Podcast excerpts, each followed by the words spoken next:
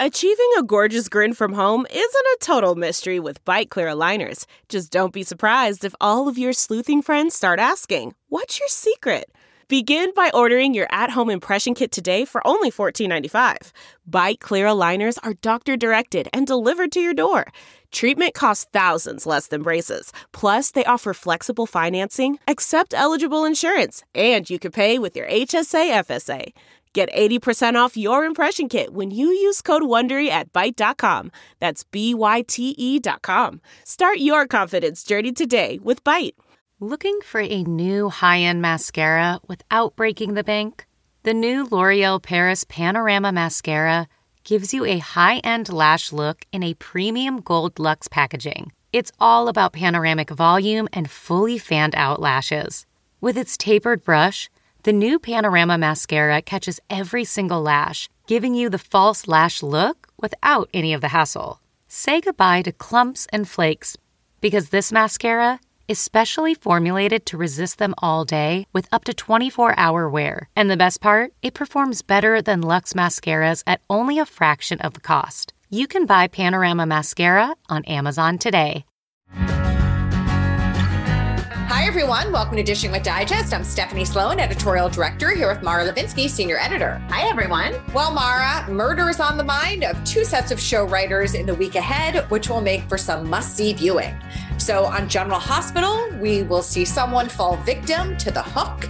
And we have a very teasy cover this week with the possible victims, which includes Ava, Brando, Michael, Diane, and Nina. So one of those characters is not going to survive, and you're going to have to tune in to see it play out.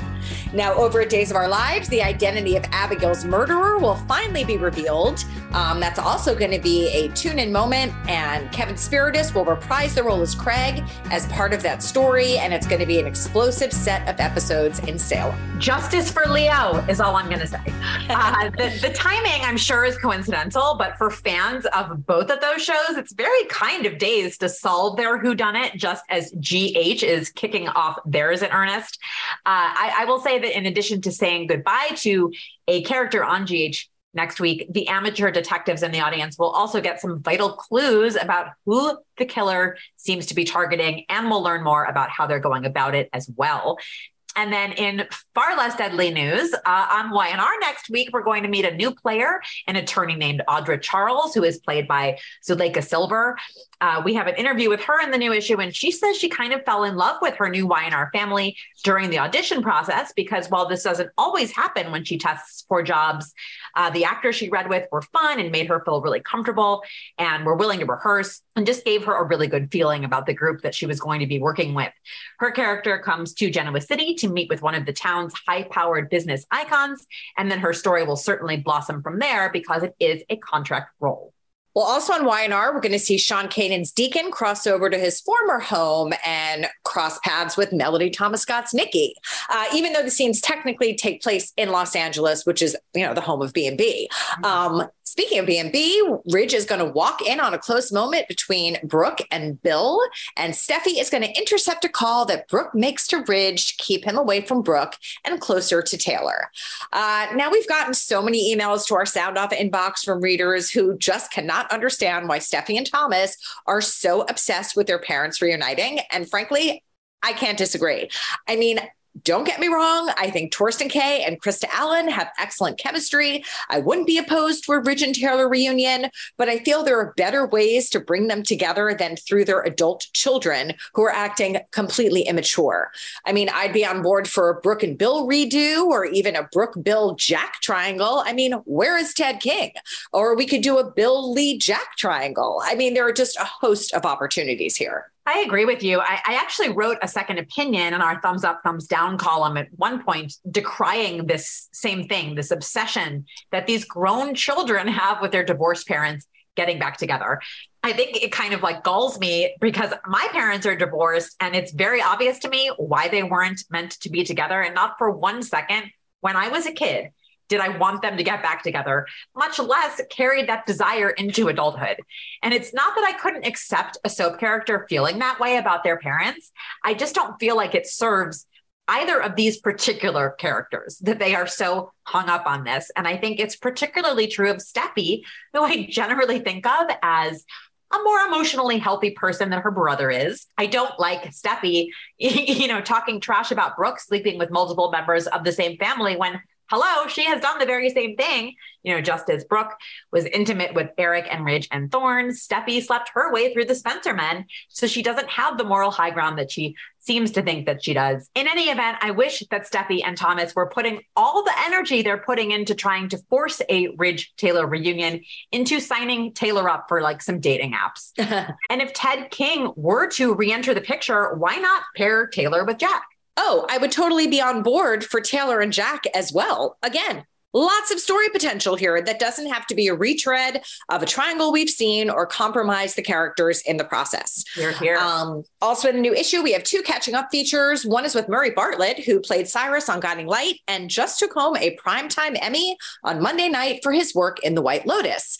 And the other is McKenna Grace, who played Young and Restless's Faith, but has found great success outside of Genoa City. Now, speaking of catching up, our guest today is a daytime alum who has appeared on two soaps, one on each coast. It's Farah Fath, best known to daytime fans as Days as Mimi and One Life to Live Gigi. So let's check in with her and see how life is going. Hi, Farah. Hi, Steph. How you doing? I'm good. How are you?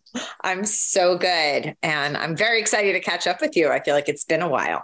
Yeah. Maybe yeah. like well, I mean, not that long, but I feel like the last time I did any kind of soap opera interview, it's been many moons. So many moons. So yeah. everyone wants to hear what you're up to and how you're doing. But we are going to start at the beginning.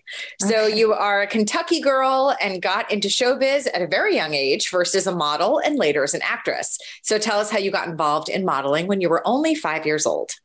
Oh man, my mom says that we were just driving in the car, and I, um, I guess I could read. I don't know, but she said that I pointed at the little local modeling agency and said that I want wanted, I want to go there. I want to do that. And I, this is her story. So I don't know how I knew what it was or anything, but um, I definitely um, liked the spotlight. I liked to be like on a stage or behind or like in front of a camera. And um, so I guess I kind of believe her because I definitely remember like wanting to do all those things. Um, I don't know how I knew what modeling was, but um, yeah. So she took me there. I got some headshots um the cutest little headshots you've ever seen like my height my weight i weighed like 40 pounds you know and um, I did, yeah, I, I, did a lot of local modeling, um, and uh, and then I guess when I was um, when I was eight, we went to LA and um, we did this modeling and acting convention, and I got a lot of um, interest there, but it wasn't a good time, like in my in my mother's life. I don't think she was fully prepared for like actual offers to come in. Um, you know, we lived in Kentucky and my little sister and my family, and she was just not ready for that. And that's fine. And then um, I went to school a few more years. And I guess when I was 14, I, I told her I wanted to get serious about acting. And I, she was in a better uh, spot in life to like let us go for it. And so we went for it. Well, before you really focused in on acting, you also had a stint on the pageant circuit. And oh. in 1995, you were named Miss Kentucky preteen. Yeah. So, what did you like and what did you not enjoy about the pageant experience? I remember um, there was like the the mail was sitting on the kitchen table, and like in the mail was a pamphlet for this pageant. And I saw the girls on the front of the pamphlet with their crowns and their gowns. And um, again, it was something that I lobbied to be a part of. So I asked my mom, Can I do this? And I showed her the pamphlet. And she said, Okay. I, she had no idea what she was getting herself into. It costs a lot of money, and you have to have all the right wardrobe, and there's a lot of um, coaching and training that's involved. And we didn't know any of that. I don't know. I got so lucky because my babysitter that summer, she came, she was over one day and she saw the pamphlet and she said, um, why do you have this? And I said, well, I, am going to do that, Pat. I'm going to be in that pageant. And she goes, you see this girl right here? She was one of the winners from the year before. Uh-huh. And she was on the pamphlet. And she goes, I can help you. And I was like, well, great. Um, if not for that serendipitous little situation, I would have come in dead last. Um, yeah, I mean, I had no idea. Like she, her and her mom were like laughing at me when they would like have me show them what I like thought I was going to do on stage, and they were like, "No, no, no, no, no, no, no." Um, so they kind of whipped me into shape real fast and helped my mom get me a wardrobe for like in the cheapest way possible. I think um, they had a little seamstress in town who sewed together this dress for me. It cost like $200 at the absolute most. Meanwhile, other girls had on like $3,000 gowns, you know. And, um, but yeah, I took it down and um, I didn't really have a lot of interest in pageants after that. I kind of, that was like the biggest one at the time in, in that area. And there was like, I want to say there was around 100 girls and it was like big deal. And I kind of just felt like I conquered that. Now what else can I do? But um, yeah, so yeah, I had I had a little pageant moment, but it, it was short lived. Well, were you excited that you won? I mean, oh, sounds yeah. like I mean, improbable. Yeah, I bawled my eyes out when I won because it. I had really worked really hard in you know the two months leading up and practiced so hard. I wanted it so bad. I was. I'm very competitive at heart, and um, and uh, I just I really wanted to win, and it was funny because like I went into it and even though like it was my first pageant and like all the other girls felt like all the other girls had been doing it since they were like learning to walk. Um, I think I was 11 at the time. Um, uh, I, I, I knew I was going to win. I just, I went in there and I was like, I know I'm going to win. And, and, and I felt like that about my Days of Our Lives audition too. I knew I was going to get the part. And I, and I say it and I've said it um, many times since then. I never had that feeling again in anything else. so, um, all right, you were only 15 and had one year of high school under your belt when you did land the role of Mimi Lockhart on Days in 1999. So, had you ever auditioned for a national television show no. prior to that? No, no, no. Um, another, yeah, it was another ser- serendipitous situation. I watched Days um, since I was little, little, littler than 15. And um, my grandmother watched it. And the same babysitter that won the pageant, she watched it too.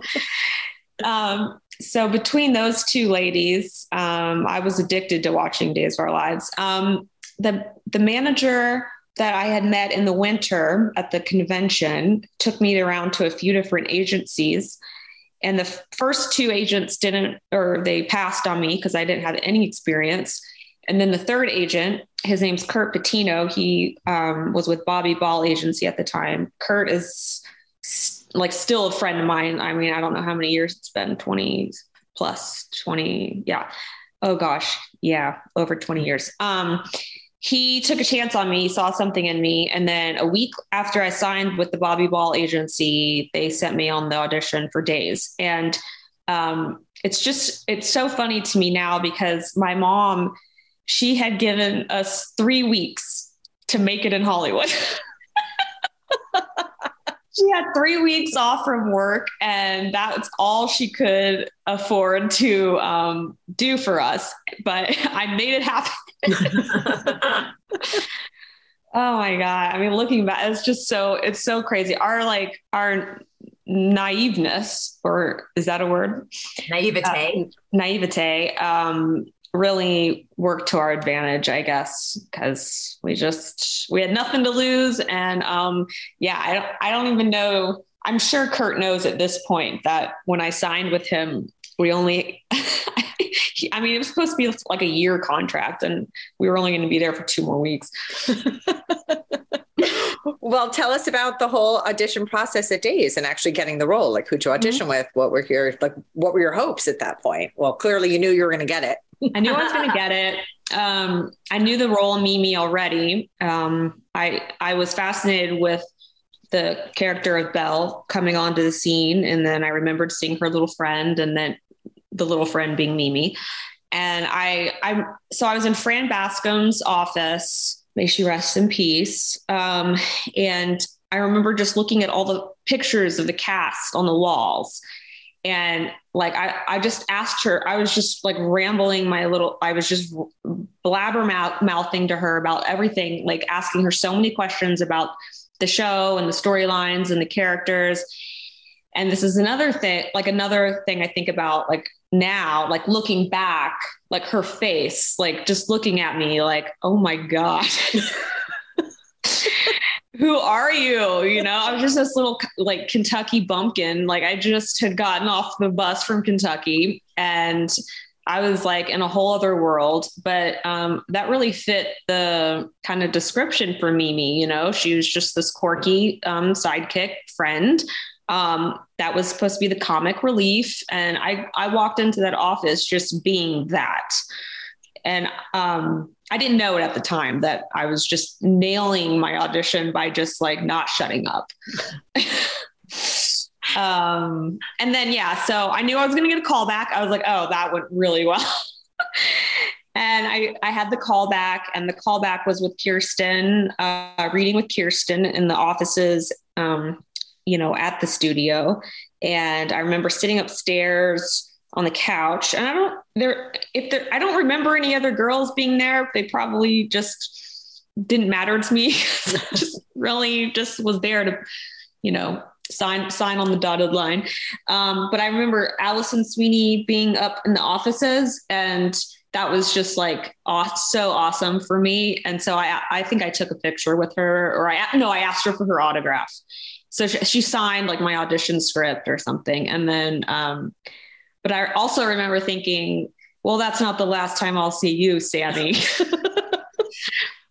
yeah so then i went to the room and I read with Kirsten, and that was it. I mean, I, as we were like basically as we were leaving the the lot, we got the call that I got the part. Wow. Yeah. Were you starstruck at all by Kirsten? Did you feel at ease with her? You know, if you were a fan of the character? Uh, both, I guess. Like it was, you know, it was a little surreal for me, um, definitely. Um, but I was just really excited and really like overly confident. Do you remember your first day and what it was like? Um, yes. This is like being in a therapy session, by the way. Like these are not things that I remember until you ask me. Um, deep, we're, deep, we're here to serve. These are deeply rooted memories. Um, Patrika Darbo, I believe, and Kirsten. We're it was a hospital scene, and I had like two or three lines. That was it. And um, I remember like I had to bring my own clothes in the first few episodes. Like I think they didn't know like how long I was going to last or whatever, but and uh, I remember being insecure like about my body because Kirsten was like so thin and I was like kind of like a like voluptuous teenager. Um, I remember being feeling that kind of insecurity, but like other than that, I was like really comfortable like behind the, like acting and like I was just having so much fun and I couldn't wait to have more more lines. I remember like thinking, oh, I, I want to, you know, have like a whole page of dialogue. I just had like two lines the first day. But, Careful what you wish for, Vera. Oh my God, yes. Thousand episodes later, like my brain. so, if I'm not mistaken, the role was um, originally intended to be exactly what you signed on for, which was just Belle's sidekick. Mm. But once you were in the part, I think they offered you a, a contract a little while later and expanded yeah. the role. Is that correct?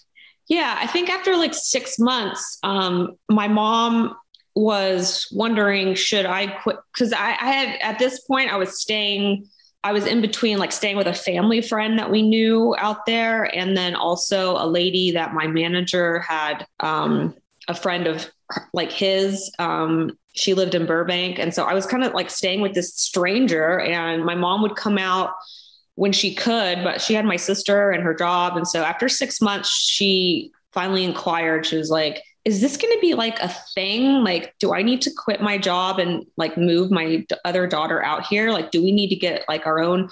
Cause she, you know, she didn't know how long it was going to last. And so my manager then went to the powers that be at Days. And apparently the reaction was, oh, we didn't know she wanted to sign a contract. Of course she can sign a contract. Like, okay. So then we signed a three year contract. All we had to do was just kind of like say, hey, can I have a contract? and you got one. really bizarre. And um, I remember like in the first year or two, uh, Steve Wyman was the EP at the time, and he brought me into the office, which was like usually a scary thing.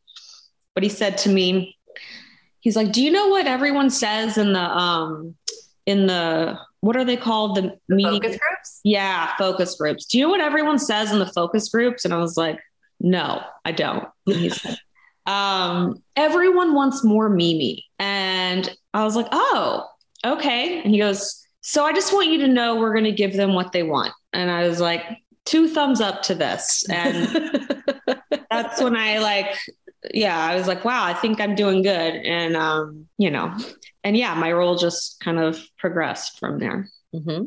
So thank so, you to those people in the focus groups. Thanks, focus groupers. So did your family move out here? And then what was that adjustment like then now that you're all living in Los Angeles after Kentucky? Yeah, um, we got an apartment in Burbank, and my sister started high school in Bur- in Burbank, and um, they were here for like two or three years. And then when I turned 18, um, I just I wanted my independence. I was like, you know, I'm working and um, I was grateful that my mom like had let me do what I was doing, but I wanted to like live on my own and stuff like that. And um, they so they went back to Kentucky, and my sister started college in Kentucky. So, what about you? Did you have anything akin to a traditional high school experience once you were on the show? No, I I did a uh, did well. You know, the first few months I was on days, I tried to do a real high school, the, the high school there in Burbank, John Burroughs. I think I was there for a couple of months and then I just ended up missing too many days. And um, it just made sense for me to get on a homeschool program. So I got on a homeschool program. I mean, truth be told, I hated school. Like, that was one of the reasons I wanted to start acting. Um, my freshman year of high school in Kentucky was just like torture. I was bullied um, I just didn't like it. I I only loved drama class. Like one when I that one hour a day in drama class was like my escape, and I just wanted more and more of that. I was just addi- addi- addicted to it. Um, so as soon as I could like get my GED, Kirsten and I we both did that together, and um, I'm not sure how old we were, maybe like 16 and a half, 17, and and then once we got that, um, we just we could work adult hours. And we wanted to work adult hours. We loved working and um, hated having to do the mandatory three hours of schoolwork on set and just made it a lot less fun. And you know we're making money. And if i wanted to do school later down the road i was like mom i'll do school down the road if i want to like if i need to or want to. And i never ever wanted to it all worked out. Yeah. well, as Mimi, you were part of a storied group of younger characters that included Belle, Chloe, Sean, Philip, and Jan, and really like a whole new generation of days um, that the audience looks back on that crew and their ups and downs with such fondness. So, why do you think it gelled as well as it did? Wow, you know, it was so it all started it was still in the 90s so it's like still in like the heyday of soaps and um, there really hadn't been like such a young group come on in a while, right? I mean, mm-hmm. yeah. Um, so I think they brought us on at like just the right time. And um, I mean, I would attribute a lot of the we just were lucky. It's just one of those like we we all had good chemistry and our characters were uh, written well and um, yeah, I mean, it just it just worked. And it all worked, and um, it. I'm proud to have been a part of that that little era. mm-hmm. As well, you should be uh, critical, critical component of it. Uh, what was it like to go to work and have so many people kind of in your age group? Mm, it was fun. I mean, it still felt like school. Um, I still had that, you know, a lot of the social stuff, except we were just pretending to be at school. Like, Even better. It's not yeah. real. yeah, our fake dances and all that. Um, it was just so much fun. I just, I never once like had a like a time period on days where like I just wasn't having fun. I all seven and a half, eight years, I just had a, a total blast. And um, yeah, I mean, it was just like the coolest thing to have had happen. mm-hmm. Yeah. Uh, well, who were you close with off camera, and like, what are your fondest memories of those friendships? You know, I was. I'd like to think I was friends with like everybody. We um, both Bells, Kirsten and Martha. Um, I mean, Jason Cook, uh, Eric Winter, Kyle Brandt, uh, Jay Johnson, Nadia. We're I was friends with everyone, and if, if, there was a recast, I was friends with the recast. I just I loved everybody. yeah, and we were all like um, still so young that like we liked to go out and we'd like to like you know be social like outside. Like if I were working on a soap these days, I would get to work. I would do my job and I would come home. There would be no after work drinks and like going out on the weekends that's that would just not be a thing anymore. But um, we were all at that age where we had fun doing all of that stuff so. Mm-hmm. uh, well you uh, had a pretty awesome on-screen mother on the show in mm-hmm. judi evans who plays bonnie. Tell us about uh, working with her and your relationship with her. She's just the sweetest person alive. She's so sweet and um, she's so happy to be there. Like she she's like so grateful to be there and um any day she gets to work there, she's she makes the most of it. And um and I love like even though she was like a veteran when she like came back on as Bonnie, um, she was she was nervous. And that was like refreshing for me to see um that someone who like had an Emmy and had like been on the show already and like done other shows, she was like she was it was like her you know she was nervous and like giddy again. And um i was like oh wow that's cool. Um and i think i would you know be the same way now. But um yeah she just like treated she treated me like a real daughter. So um, she's just like a dream to work with and couldn't have asked for a nicer person to yeah can't say enough nice things about judi evans. Mm-hmm. Well, early in 2007, you left Days after about an eight year run. So tell us about making that decision. Um, it's a decision that I like immediately regretted after my last day. I was like walking to my car and I was like, what did I just do? That was like such a good gig. But um, I, I, I think it mostly had to do with like being a little burnt out on um, just LA and um, just like my lifestyle. I just wanted, I, I don't know, eight years at that point at being i was 23 um, that was like a lo- big chunk of my life. And i just kind of wanted to see what else was out there. But then then once i like made my bed i was like oh uh, now i'm scared. Um because that is all I, I, wanted to experience other things but then I, I don't know. So it all worked out thankfully. I was really scared for a few months but um, I had the meeting with ABC and uh, it went well, thankfully. So, and that I couldn't have asked, you know, for it to work out better because I got to like start that next chapter and leave my little Hollywood uh, life behind and grow up in New York. And um, I got to kind of like start over and like um, I think like being so young on days, um, I don't want to say that I didn't appreciate things, but like I may have taken some some of it for granted and um, not treated my job like with as much respect as I should have. I just, you know, I would come in some days like I didn't even look at my lines and I'm just like scrambling to like learn my stuff. And um, when I moved to New York, I wanted to like be really good. I so you know, and like be on time every day and really be prepared. And I just wanted to start over and start fresh and um, in a new city and um, grow up a little bit. So um, that's what I did. So you are referring, of course, to taking on the role of One Life to Live's Gigi Morasco. You said you had a meeting with ABC. Was it specifically for One Life or just the general ABC daytime was interested kind of thing? It was just to see um, quite frankly, um, when I was, I'll just, Brian Frons had told me at a party when I was like 19, um, if you ever want to make the jump, you just call me. And um, I didn't leave days with like that as my plan. I wanted to, like, I had a pilot season. Um, I tested for a, a sitcom um, in between leaving days and taking the meeting with him. Um, or it came down to me and one other girl. It was like a big sitcom for Fox, and um, they went with the other girl. And so I just I wanted I wanted to see what I could do maybe like outside of the soap world. But then pilot season started dying down, and like I was just used to working so much that like three months of unemployment was like felt like forever to me.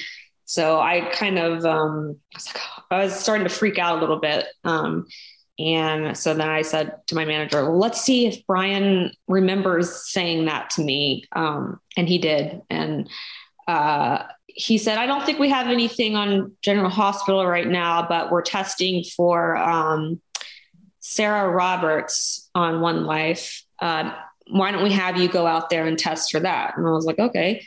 Um, so I screen tested with, I went with David Fumero and then um, and then I went home and then they said, we don't think she's right for Sarah. We we want to create a role for her and have her work with John Paul Lavoisier. Okay, well, that must have been flattering that like you did enough that they want to create a job for you. Yeah, and it was fun because um, then they told me I would be starting in a few months' time. So I had a job lined up. And so I could stop stressing and then have a little fun. Like, you know, so I went home to Kentucky um, and just got to be with my family and friends and kind of just uh, hang out for a few months. And then, and then I geared up and I moved to New York. So Gigi was introduced as a single mom and a waitress in Paris, Texas, where her coworker was Vicki Lord of Llanview, though she didn't know it at the time. What was it like coming in and like working right off the bat with her legendary portrayer, Erika Slezak? I couldn't believe it. I mean, I couldn't believe that that's how they were bringing me on. I was like, that's a big deal. I'm like, they could have brought me on so many different ways where it like just didn't matter as much, but like that was like really flattering and um it made me just like really uh, well like realize that they're trying to like get people uh, accustomed to me as quickly. Like they're trying to get me in the mix you know and that was cool. So and man she was just like just so easy to work with and so fun to work with and like and you know i already had the um the mentality of like wanting to like be really professional and um, do a good job. But then like I saw her work ethic like right away and I was like, oh, wow, yeah. So I just need to like watch what she does.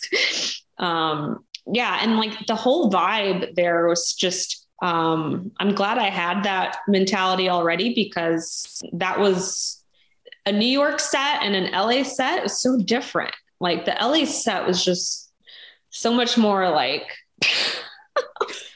how do I say this without not without like making it be offensive? I mean, it was just like l- more like laid back, but also more diva ish. You know, like checking everyone's checking their makeup more and they're and they're this. I need some time and blah blah blah. And I and I was guilty of that. Like, and then there's no time for any of that on a New York set. It's take your places. Oh, you want to powder your nose? like get on with it. And then every, yeah, and they did they just did things differently and um but I and I was ready to learn. So um but yeah, Erika was just she was fascinating to work with in the best way. Just like she just had the best energy and um I can see why like I mean she's just like the queen of the of the studio and um yeah, it was it was great. Well, at the same time, you're navigating this new new job. You're navigating a new city. So, what was the transition like for you to now live in New York after Los Angeles and Kentucky? It was exciting. It was just an, an adventure, uh, learning the subway. Like how how do I get to work? I don't have a car. It was just like all new, um, and it was fun. Who were your buddies in the One Life cast? Like, who did you socialize with? Um, it It was sort of just like it was different from um, days, you know, like also I came in as the new girl and uh, Melissa Archer was really welcoming and um, Beth Ann Bonner was very welcoming. Um, yeah, I mean, I don't know.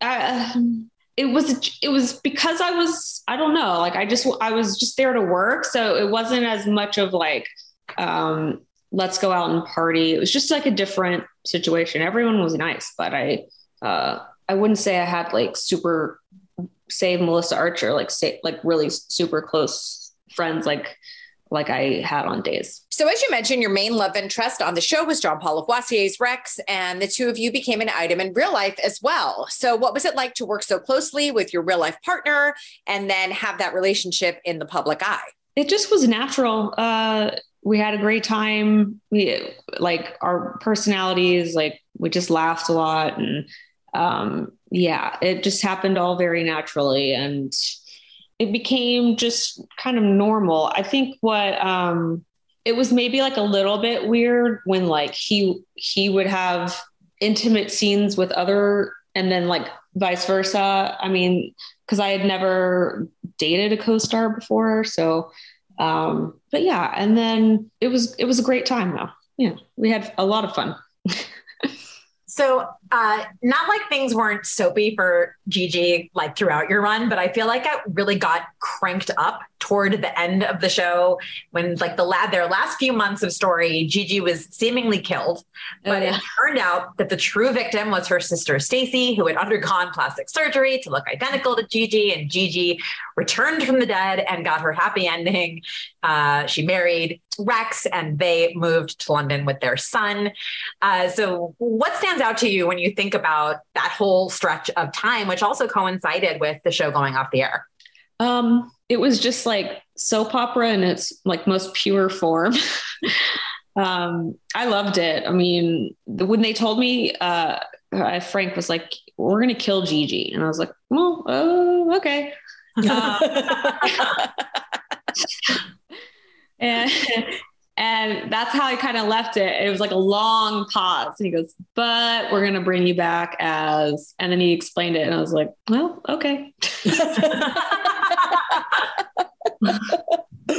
well, in light of that reaction, were you ever someone who was one of the people of like, my character wouldn't do that? Or did you ever kind of push back about a story on either soap?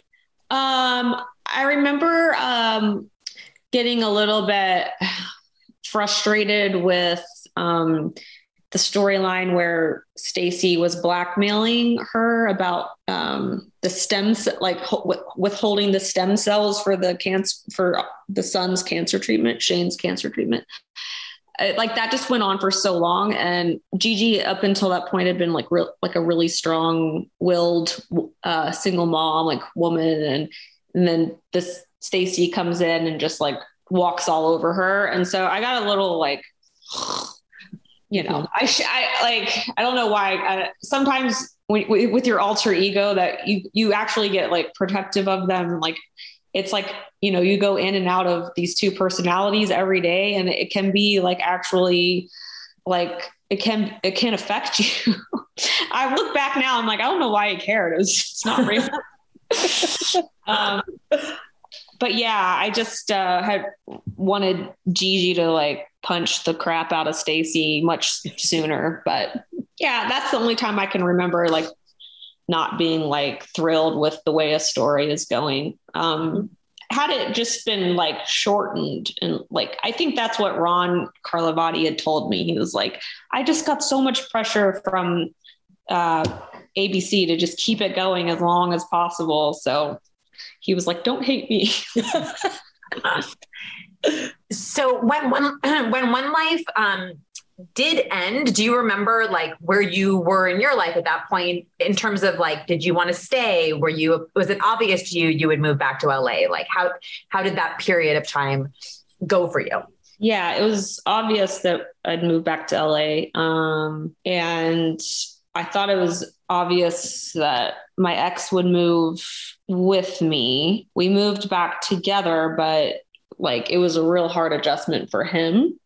And uh, I don't know, things just I, we started auditioning and I had some like really good opportunities. Um, when we moved back, uh, or when I moved back, um, but I was so rusty with my auditioning. Um, I was like really nervous and, um, you know, I don't know how many years, 13 years on soaps. I just, um, I don't know. I just was kind of, I, I just had worked. I, I, had no training in auditioning. So I kind of like blew some really big spots there when, after I moved back. Um, and um, I don't know, just like had to kind of read, I had like a, an identity crisis. I mean, like I had just been on soaps for it felt like my whole life, and um, so everything kind of came crashing down. And um, yeah, so that was like I'd say like the six to eight months after I moved back to LA. It was just like oh, uh, just kind of crazy, like personal, yeah. Mm-hmm. But um, it all worked out. It all worked out for the best. Yeah. Um, well, in 2011, you appeared on the E Network soapy reality show Dirty Soap alongside several other stars of the genre, including Kirsten Storms and Nadia Bjorlin, GH's Kelly Monaco, um, who plays Sam, and Galen Gering, Days Rafe. So we've had the Dirty Soap discussion on the podcast with several of your co stars. We've yeah. heard some mixed reviews of the experience. so, what was it like for you, you know, to be filmed, to have cameras following you around? And what, like, was there any coaching? Coaching done? Like, what was your experience with Dirty well, I just learned so much that it's all about the editing. Like they can they can take a, a situation. It, it happened this way, and then with the power of editing, will make it look like it happened a completely different way. I mean, there's count on every episode. I was like, really? That is not how that happened. Or that is not what I like. They just edit, like, they'll take whatever you say in a different situation and they can dub it in wherever they want it to, to make it sound like you reacted that way to something else.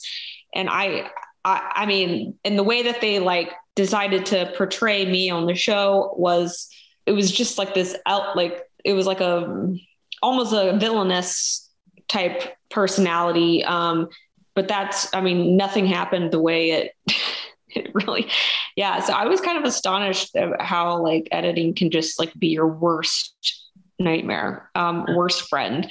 Um, very bad friend. Has it made it impossible for you to enjoy reality television? Yes, because I'm just like, you can't trust anything that's being portrayed. Like this this could have happened a completely different way. Like she might have not even said that there. Um, i've caught things before or like now that i like am hyper aware of it i'm like look the her lips didn't even match up with what she just said right there. Um, so yeah i learned a lot. Um, i don't want to say like i regret it. I don't regret any you know type of thing but um yeah. But you, you maybe wouldn't do the reunion special I don't think there's any point. um, well, and some happy personal news in 2015, you tied the knot with your husband, Phil Galfond. So, how did you two meet? Um, so, I had played or I'd been uh, interested in poker for many years. Um, and actually, Dirty Soap is the reason I had a Twitter account made. They made it for me. I had kind of um, sworn off social media at that point um, deleted like my MySpace and my Facebook and those sorts of things. And then now the dirty soap people are telling me you have to have a Twitter account. And I was like, I'm not doing Twitter. I don't know what Twitter is. I don't want to be involved. And they're like, all right, well, we're going to do it for you. And I was like, fine. And um, I don't know, a few episodes into Dirty Soap, I thought, I wonder what they're saying as me. Like, because they're pretending to be me on Twitter. And so I I checked in and it was just the corniest stuff. and I was like, oh my God, these people think that I talk like this? This is ridiculous. I said, I told the producers to give me the password to this account because I'm just going to take it from here. And then so I logged in and I was like, well, if I'm going to be on Twitter, I want to at least follow some people that like I'm interested in. And I think my husband was like maybe the first person I followed because I had seen him on um, High Stakes Poker, a television show, and he just like his his little his personality was like very like dry and like understated, and like he just he kind of drew me in. Um, so he, yeah, I think he was like the first person I followed, and I followed him for about a year on Twitter, and was and always really like, um, I don't know, his tweets would like grab me more than anything else. I he, I just was like, I had this pull towards him, and after a year, I replied to something he said.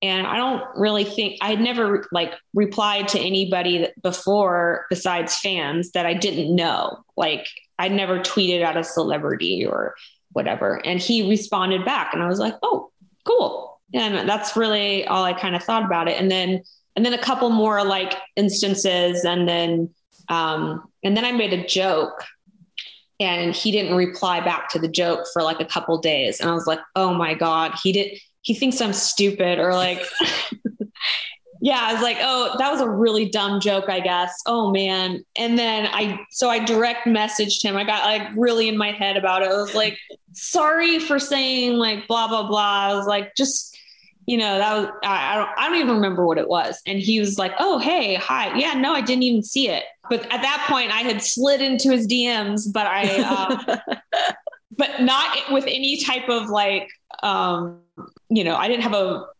motive for it besides I just was like embarrassed. Um, and then we started talking on DM and then um, that that went on for like a few weeks and then he was going to be in LA um, well he said he had plans to be in LA but I learned like 2 years later that um, he lied and made that up just so he could come meet me so um, yeah and then the first week we hung out it was like we we knew that that was it.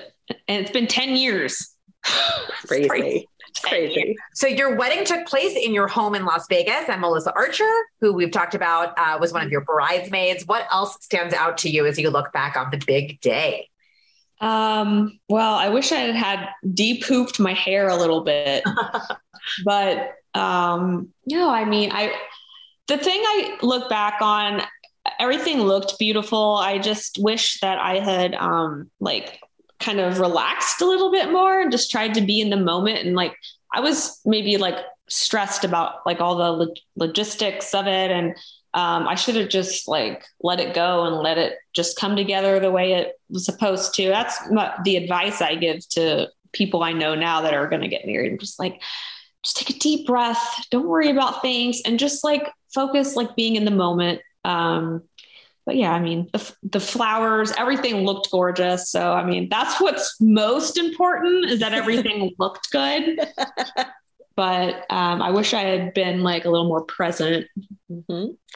Okay. Well, that same year, you appeared in one of Alison Sweeney's Hannah Swensen mystery series adaptations for Hallmark and got to work with both Allie and Cameron Mathison, who plays Drew on GH now. So tell us about that experience. Yeah, I mean, that just worked out. I, um, we Phil and I were um, back and forth from Vancouver um, quite a bit um, in the early years. He played poker on online, and um, he had to be somewhere other than the United States of America, and so um, Vancouver is where he chose. And I uh, would see that Allie was back and forth to Vancouver a lot, so I messaged her like we should get together, you know. And so we had dinner and a couple times, and um, and she overheard me and Phil talking about getting our residency. And she was like, What? You're going to get your residency? And I was like, Yeah. And she goes, Oh, well, then you could work on one of my movies. And I was like, Oh, I didn't know that that's how that worked. But um, so she's like, Just let me know. And um, I mean, I still auditioned for it, but I think she was like a big part of why, why I got the part. Um, yeah, once I got my residency, um, I, I auditioned and and then yeah, it was really fun. Um, then I I don't know. After that, I got really comfortable in my new house in Vegas, and like we kind of just Vancouver was just kind of phased out. Otherwise, I would have you know tried to keep working there. That was like I didn't know the residency card was like my magic ticket, but I could have like done other projects probably. But I don't know. I just got really cozy at home in Vegas. So, and I was taking up poker more seriously also. So that was like another passion that was taking up a lot of time. And, um, you know, I started to like reevaluate, like, do I even want to keep acting? I like love poker so much and there's a lot of money to be made in poker. So that's another reason. But yeah. Well, in 2018, while you were uh, pregnant, mm-hmm. uh, you got the call to return two days as Mimi for a short stint. This was uh, your first appearance in Salem since 2007. Mm-hmm. So, first off, what did it mean to you to get that call? And, and what did it mean to you that over 10 years later, there was, you know, still so much interest and affection for your character that they wanted Mimi and you back? Yeah, I mean, I was shocked. I think um, you know, it has a lot of ducks have to be in a row. I think, you know, Ron knew me from One Life. So um, I, I think that probably helped. I don't know if maybe there was a different head writer, if I would have ever popped up on the radar, but um, yeah, I, I, was very surprised and um, excited. And unfortunately, it happened uh, during the like three sickest weeks of my life. so so nauseated um, trying to hide that.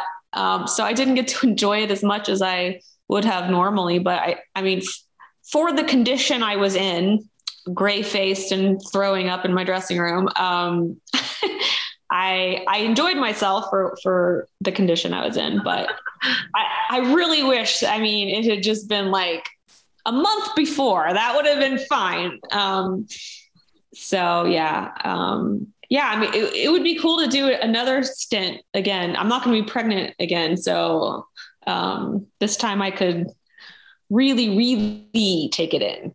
Mm-hmm. Well, what was it like for you to even just be back on the set after all that time? So weird. I mean, it's just like a, I think it's probably like going back to like a childhood home, you know, that you hadn't been to in a million years, and it's like this is where I used to do this. And oh, this is where I'd get my coffee. This is where I would take naps. This is where I would eat my lunch. This is, you know, and everything looked the same. And um, it was, yeah, it was definitely weird. So many familiar faces, everyone just a little bit older looking.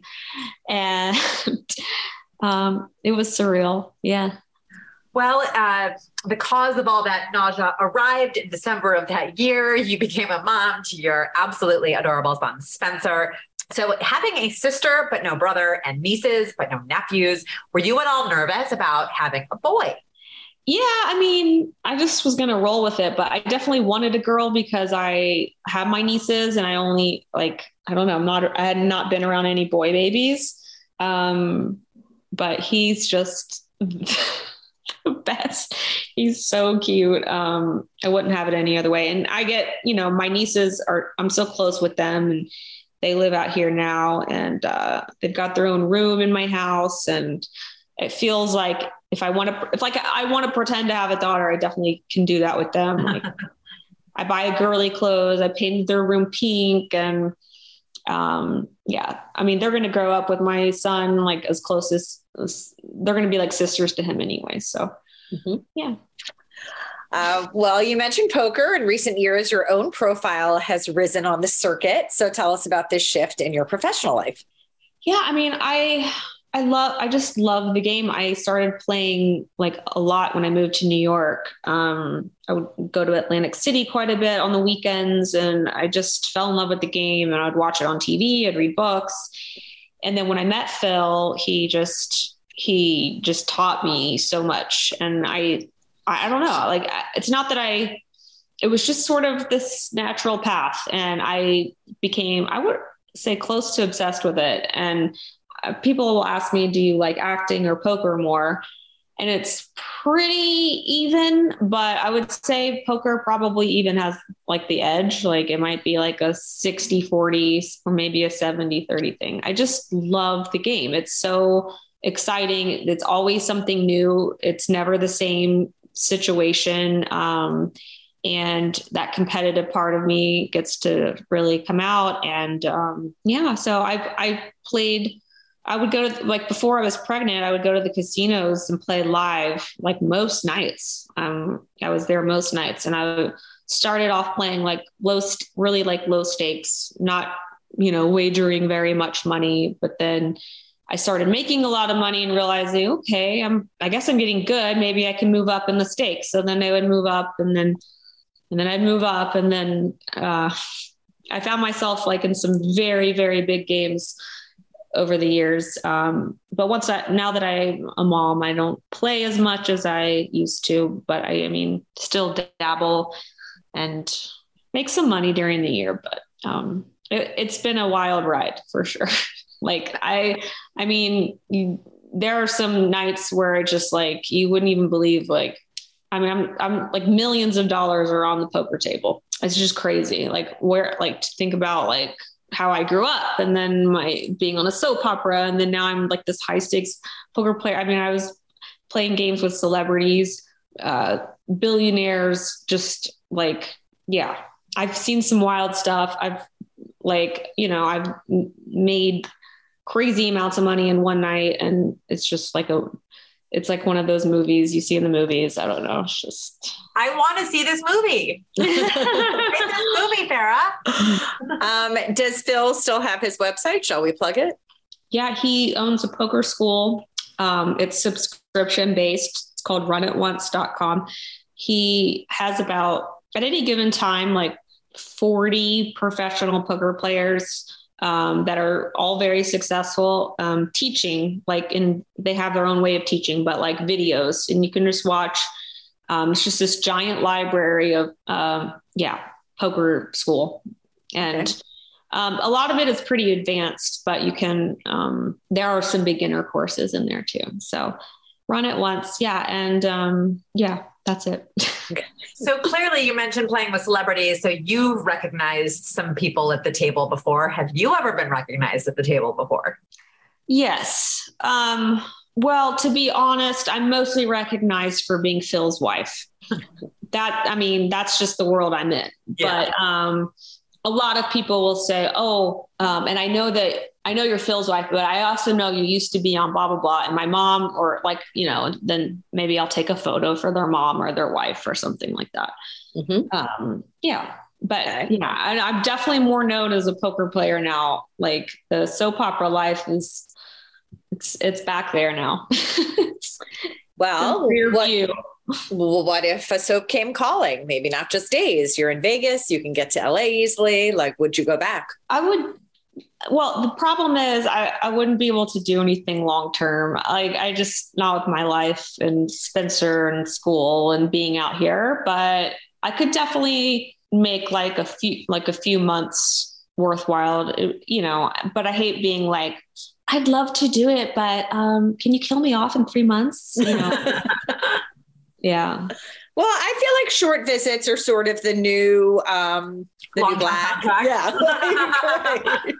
yeah. Well, I'm up for a short visit. I just I don't know if they if anyone out there is. So, but if they are, sure. Short, fi- short visits I can do. Before we let you go, eh, what would you like to say to uh, you know the the fans who know you more for your soap work than your poker work and have been following you since 1999 and of course have such fond memories of the characters that you've played? Yeah, I mean, I I posted a throwback recently on my Instagram and I got so much response from it. I was really uh my heart was warmed. Um, you know, I forget that like that was like a big time in soapland. So many people watched in the 90s and early 2000s and um, you know, people scheduled their classes around it and I forget that like I I was really a part of that. And um, so I mean, listen, if I, I feel I feel like it was was just a special time for me as it was for them and